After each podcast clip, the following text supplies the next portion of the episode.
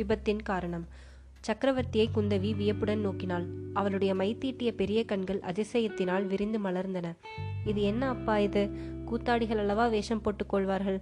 ராஜாக்களுக்கு எதற்காக வேஷம் போடும் வித்தை தெரிய வேண்டும்? என்று கேட்டாள். ஒரு தேசத்தை பரிபாலிப்பவனுக்கு பல கலைகளும் தெரிந்திருக்க வேண்டும் குழந்தாய். முக்கியமாக வேஷம் போட்டுக்கொள்ள தெரிந்திருக்க வேண்டும். அப்போதுதான் பிரஜைகளின் மனோபாவங்களை அவ்வப்போது தெரிந்து கொள்ள முடியும். இன்னும் சத்துருக்களை பற்றிய ரகசியங்களையும் தெரிந்து கொள்ளலாம்.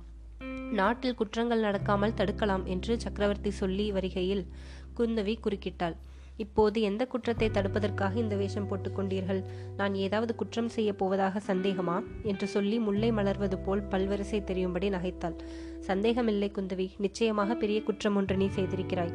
உன்னால் நேற்று ராத்திரி நாலு பேருக்கு மரணம் சம்பவித்தது என்று சக்கரவர்த்தி சொன்னதும் குந்தவிக்கு தூக்கி வாரி போட்டது. இது என்னப்பா? எனக்கு ஒன்றும் தெரியாதே. ஆமாம் உனக்கு ஒன்றும் தெரியாதுதான். அயல் தேசத்திலிருந்து வந்த ரத்ன வியாபாரி ஒருவனை நீ அரண்மனைக்கு வர சொன்னாயா? ஆமாம் சொன்னேன். அது குற்றமா?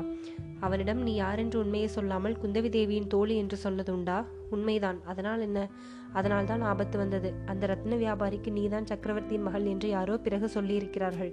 அவன் இதில் ஏதோ அபாயம் இருக்கிறது என்று மிரண்டு போய்விட்டான். மிரண்டு மிரண்டு அன்றிரவே உறையூருக்கு குறுக்கு பாதை குறுக்கு காட்டு பாதை வழியாக கிளம்பி போனான். உறையூருக்கா? என்று குந்தவி கேட்ட குரலில் மிக்க ஆச்சரியம் துணித்தது. ஆமாம் அதில் என்ன அவ்வளவு ஆச்சரியம்? இல்லை அப்பா ரத்ன வியாபாரி காஞ்சிக்கு வராமல் உறையூருக்கு போவானேன் என்று யோசித்தேன். அங்கே அரண்மனையில் கூட ஒருவரும் இல்லையே? அந்த ரத்ன வியாபாரியின் தாயார் உறையூரில் இருக்கிறாளாம். அவளை பார்ப்பதற்காக கிளம்பினானாம். குந்தவி ஏதோ சொல்ல வாயெடுத்தவள் பல்லக்கை பல்லை கடித்து கொண்டு மௌனமானாள். அந்த ரத்ன வியாபாரி உண்மையில் விக்ரமன் தானோ என்று அவள் மனதில் தோன்றியிருந்த சந்தேகம் ஊர்ஜிதமானது. அந்த சந்தேகம் தன் தந்தைக்கு ஒருவேளை தோன்றியிருக்குமோ என்று எண்ணினாள். தான் ஏதாவது பஸ் பிசகாக பேசி அவன் அவருடைய மனதில் சந்தேகத்தை எழுப்பிவிடக்கூடாது என்று தீர்மானித்துக் கொண்டாள்.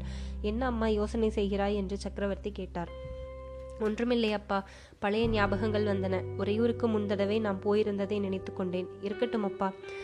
அப்புறம் அந்த ரத்ன வியாபாரியின் கதையை சொல்லுங்கள் என்றாள். காட்டுப்பாதையில் இரவில் போகும்போது அவனை திடீரென்று நாலு பேர் வளைத்து கொண்டு வாளால் தாக்கினார்கள். ஆனால் அந்த ரத்ன வியாபாரி லேசுப்பட்டவன் அல்ல. மூன்று பேரை அவனே தீர்த்து விட்டான். நாலாவது ஆள் அந்த வாளுக்கு இரையானான் என்று சக்கரவர்த்தி தம் வாளை சுட்டிக்காட்டினார். மிகுந்த வியப்புடனும் ஆர்வத்துடனும் நீங்கள் எப்படி அங்கே அந்த சமயம் போய் சேர்ந்தீர்கள் என்று கேட்டால் குந்தவி.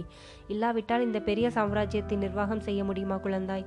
ரொம்ப தற்பெருமை அடித்துக் கொள்ளாதீர்கள். நரசிம்ம சக்கரவர்த்தியின் ராஜ்யத்தில் திருட்டு புரட்டே கிடையாது என்று கீர்த்தி என்ன ஆயிற்று? காஞ்சிக்கும் மாமல்லபுரத்திற்கும் இவ்வளவு சமீபத்தில் திருடர்கள் ஒரு அயல் தேசத்து வியாபாரியை தாக்குவது என்றால் நானும் உன்னை போலத்தான் அவர்கள் திருடர்களோ என்று முதலில் நினைத்தேன். ஆனால் உண்மையில் அவர்கள் திருடர்கள் இல்லை. பின்னே யார் அவ்வளவு துணிச்சலாக காரியம் செய்தவர்கள்? திருட்டையும் வழிப்பறியையும் காட்டிலும் பயங்கரமான விஷயம் குழந்தாய். என்ன அப்பா அந்த ரத்தின வியாபாரியை நன்றாய் பார்த்தாய் அல்லவா? பார்த்தேன். அவனை பார்த்தபோது உனக்கு என்ன தோன்றியது? குந்தவி மென்று விழுங் விழுங்கிக் கொண்டு ஒன்றும் தோன்றவில்லையே என்றாள். அவன் முகத்தில் ராஜகலையை கூடவா கவனிக்கவில்லை என்று சக்கரவர்த்தி கேட்டபோது குந்தவிக்கு அவர் விக்ரமனை கண்டுபிடித்து விட்டாரே என்ற சந்தேகத்தினால் உள்ளம் பதறியது. சக்கரவர்த்தி அவருடைய அவளுடைய மறுமொழியை எதிர்பாராமலே நரபலி கொடுப்பவர்களுக்கு இந்த மாதிரி ராஜலட்சணம் பொருந்தியவன் கிடைப்பது மிகவும் அருமை என்றான். ஐயோ என்று அலறினாள் குந்தவி. அப்பா நமது நாட்டில் இன்னுமா அந்த பயங்கரம்? என்று கேட்டாள். ஆமாம் குழந்தாய். இந்த பயங்கர மூட நம்பிக்கைகளை வேறறுப்பதற்கு முயன்றுதான் வருகிறேன். இன்னும் வெற்றி கிடைக்கவில்லை. ஓரிடத்தில் வேரை களைத்தால் இன்னொரு இடத்தில் முளைத்து எழும்புகிறது. பாவம் அந்த சாது. ரத்ன வியாபாரிக்கு இப்படிப்பட்ட ஆபத்து வந்ததே. நீங்கள் அச்சமயம் அங்கு போயிராவிட்டால் என்ன ஆயிருக்கும்? அவன் அப்படியொன்றும் சாதி இல்லை குந்தவி. அவனும் ஒரு திருடன்தான் அதனால்தான் இத்தகைய ஆபத்தில் அகப்பட்டு கொண்டான் என்றார் சக்கரவர்த்தி. குந்தவிக்கு ஒரு நிமிஷம் மூச்சை நின்றுவிடும் போலிருந்தது. நிஜமாகவா அப்பா. இந்த ரத்தினம் எல்லாம் அவன் திருடி கொண்டு வந்ததா? என்று கேட்டாள். இல்லை குந்தவி அவன் ரத்தினம் திருடவில்லை. வேறொரு திருட்டுத்தனம் மாமல்லபுரத்தில் செய்ய பார்த்தான். நமது சிற்பிகள் சிலருக்கு ஆசை காட்டி அவன் வசிக்கும் தீவுக்கு அழைத்து கொண்டு போக முயன்றான். இது எப்பேற்பட்ட குற்றம் தெரியுமா குழந்தாய்? இந்த குற்றத்திற்கு தண்டனை என்ன தெரியுமா? தெரியும் அப்பா ஆகினால்தான் அவன் தன்னுடைய முயற்சி வெளிப்படாதிருக்கும் பொருட்டு மூட்டை தூக்குவதற்கு ஒரு ஊமை குள்ளனை வேலை கமர்த்தி கொண்டான். ஆனால் அந்த குள்ளன் மேல் எனக்கு ஏற்கனவே சந்தேகம் இருந்தது. அவன் கபாலிகர்களின் ஆள் என்று. அது உண்மையாகிவிட்டது. குள்ளன் ரத்ன வியாபாரியை ஏமாற்றி ஒரையூருக்கு வழிகாட்டுவதாக சொல்லி காட்டுப்பாதை வழியாக அழைத்து போனான்.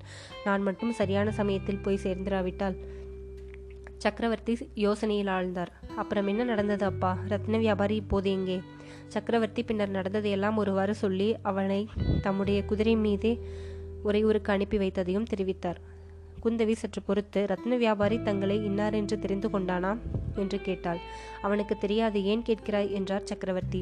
ஒன்றுமில்லை வேஷம் எவ்வளவு தூரம் பழித்தது என்று தெரிந்து கொள்வதற்காகத்தான். பிறகு குந்தவி அப்பா ஒரு விஷயம் கேட்க வேண்டும் என்றிருந்தேன் என்றாள். என்ன அம்மா? அண்ணா உறையூரை பார்த்ததில்லை அல்லவா? நானும் அவனும் உறையூருக்கு போக எண்ணியிருக்கிறோம். ஆகா ஆனந்தமாய் போய்விட்டு வாருங்கள். உறையூர் என்றதும் ஒரு விஷயம் ஞாபகம் வருகிறது. நேற்று மாமல்லபுரத்தில் மாரப்ப பூபதியை பார்த்தேன். அவன் என் அவன் எங்கே வந்தான்? உனக்கு ஏதாவது தெரியுமா? தெரியும். மாரப்ப பூபதியை நானும் அண்ணாவும் தான் வரச் சொல்லியிருந்தோம். என்னத்திற்காக? என்று சக்கரவர்த்தி அதிசயத்துடன் கேட்டார். அச்சுதவர்மர் தமக்கு தேகம் மெலிந்துவிட்டதென்றும் ராஜ்ய காரியங்களை கவனிக்க முடியவில்லை என்றும் தெரிவித்தார். அதன் மேல் அண்ணா மாரப்ப பூபதியை வரவழைத்து அவனுக்கு சோழ நாட்டின் சேனாதிபதி பதவியை திரும்பவும் கொடுத்திருக்கிறான். ஓஹோ என்றார் சக்கரவர்த்தி. மறுபடியும் அவர் யோசனையில் ஆழ்ந்தார். பிறகு அவருடன் பேசுவதில் பயனில்லை என்று குந்தவி ஆளை எடுத்து சோகம் பொருந்திய இசையை எழுப்பலானாள்.